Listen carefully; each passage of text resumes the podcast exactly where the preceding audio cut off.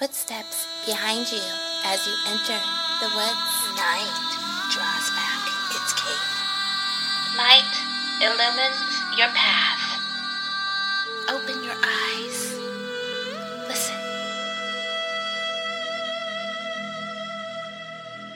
Welcome to Dark Softly Tales. Dark stories for dark hearts. I'm Mav Skye.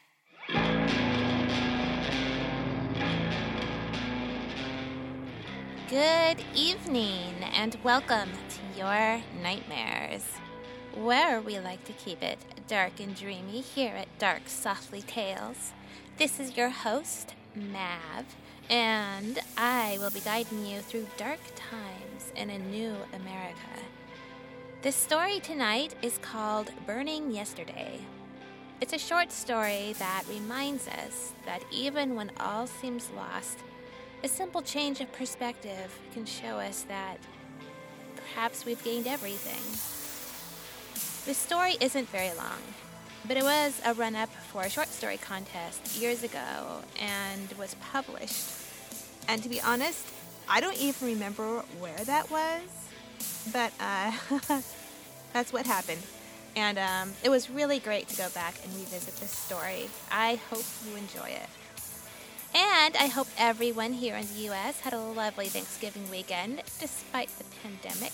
Um, for myself, I am very grateful for each and every one of you and appreciate you hanging in there with Dark Softly Tales. Now, let's go back in time to a dark, dark night.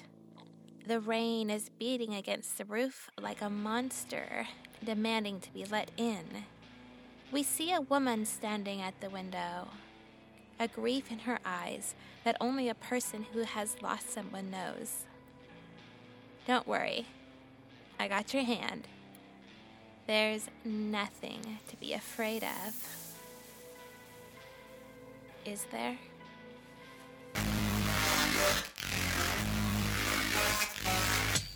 Take my hand and hang on tight as we journey into the dark softly.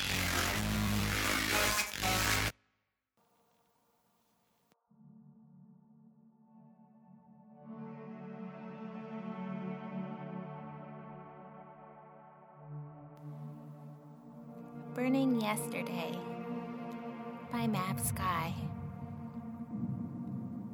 You close your eyes and visualize pregnant clouds impending upon a violet sky. Outside, you hear a clap of thunder. The log cabin lights up.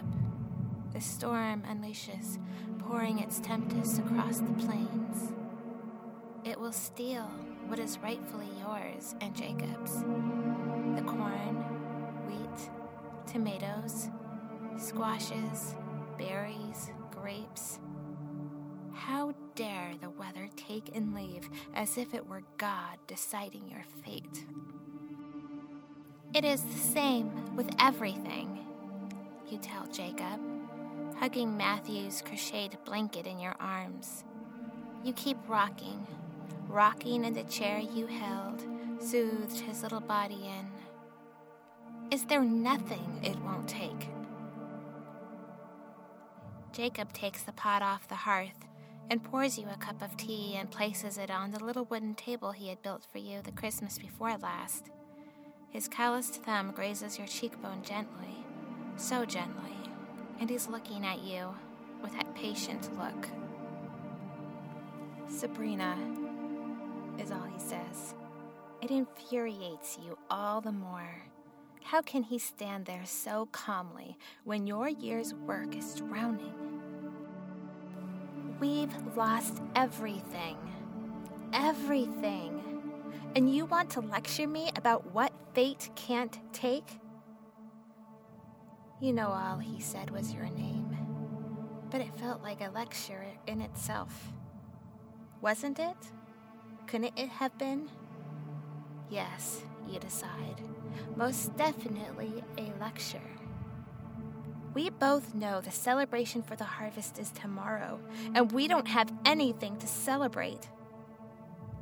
You show him little Matthew's blanket.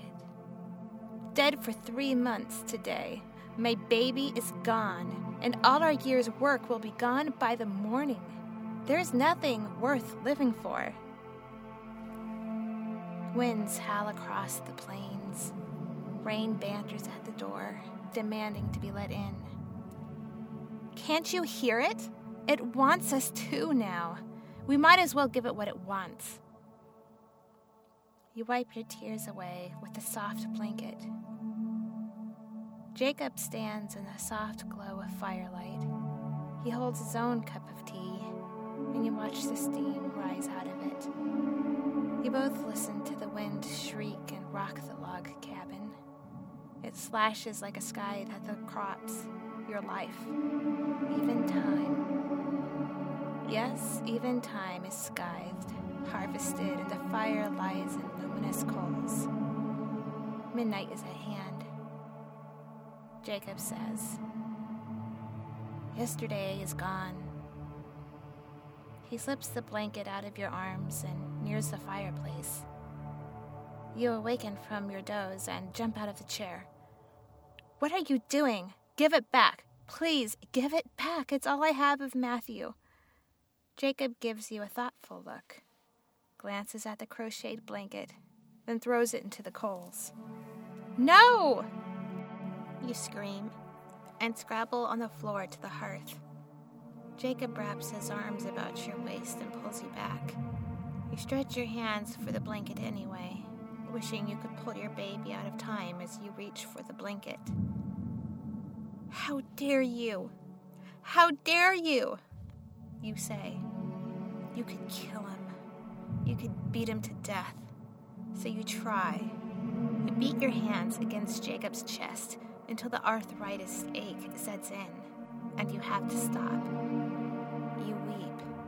You weep as he folds you into him. You are too tired to resist, too beaten down by life, too lost, and heartbroken. The tears run dry. Your weeping ceases. You simply lay limp in his arms. He has covered you both with a quilt. You're not angry anymore. You don't understand. You don't understand anything. But you know the strength of his arms, of his spirit. This is familiar, so you cling to it. It is more silent than before, and you realize the wind has stopped beating the house. The rain only drizzles. The coals have run cold in the fireplace, but there is a dim light from the window. He stands, holds your hands, and you let him pull you up.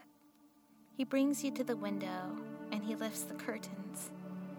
The crops lay on their sides, useless, lifeless, dead. It is the way you feel. Do you see it? Jacob asks. You don't know what he's talking about. He points his finger up, up above the ruins, and you see orange and purple swirling and looping together, all connected by the slice of orange half hidden by the horizon. Your breath catches at its beauty, and you know Jacob hears this. As it rises, the colors turned pink, yellow, rainbows striping the sky in one glorious expanse named dawn. Jacob doesn't speak a word. He doesn't have to. He has burned your past, just like the rain drowned the crops. It's ironic but you suppose that is something to be grateful for. You snuggle into Jacob's chest. Remember how happy you and he were the morning you left everything behind to start your life together. The slate wiped clean. Maybe it can be that way again.